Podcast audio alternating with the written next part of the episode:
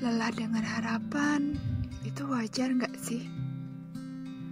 Dan tragisnya, kita tak bertahan.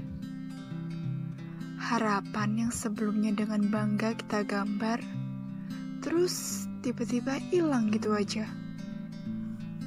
Padahal kita sama sekali nggak pernah ada niatan buat melupakan.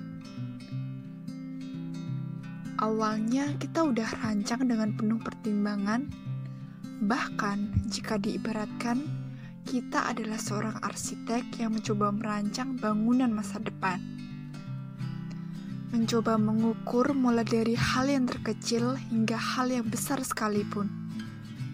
Tak hanya itu, secara spontan kita juga menerka apakah hal yang telah kita siapkan akan berguna besar nantinya atau akan sia-sia begitu saja. Dan pilihan kedua itu tiba-tiba memberikan dampak kecemasan yang lumayan besar terhadap kehidupan yang saat ini kita jalani. Membuat kita takut karena mungkin realita tak sebanding dengan ekspektasi.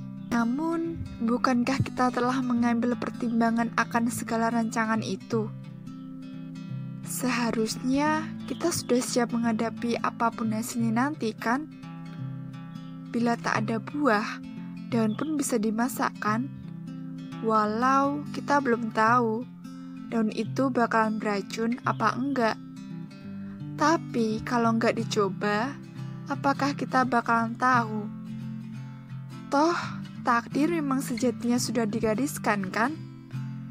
Seenggaknya kita nyoba agar kita tahu manakah arah yang benar-benar memberikan petunjuk dan manakah arah yang hanya membawa kita ke arah jalan buntu. Semua ada konsekuensinya masing-masing. Tapi percayalah, gagal satu bukan berarti gagal untuk selamanya, kan?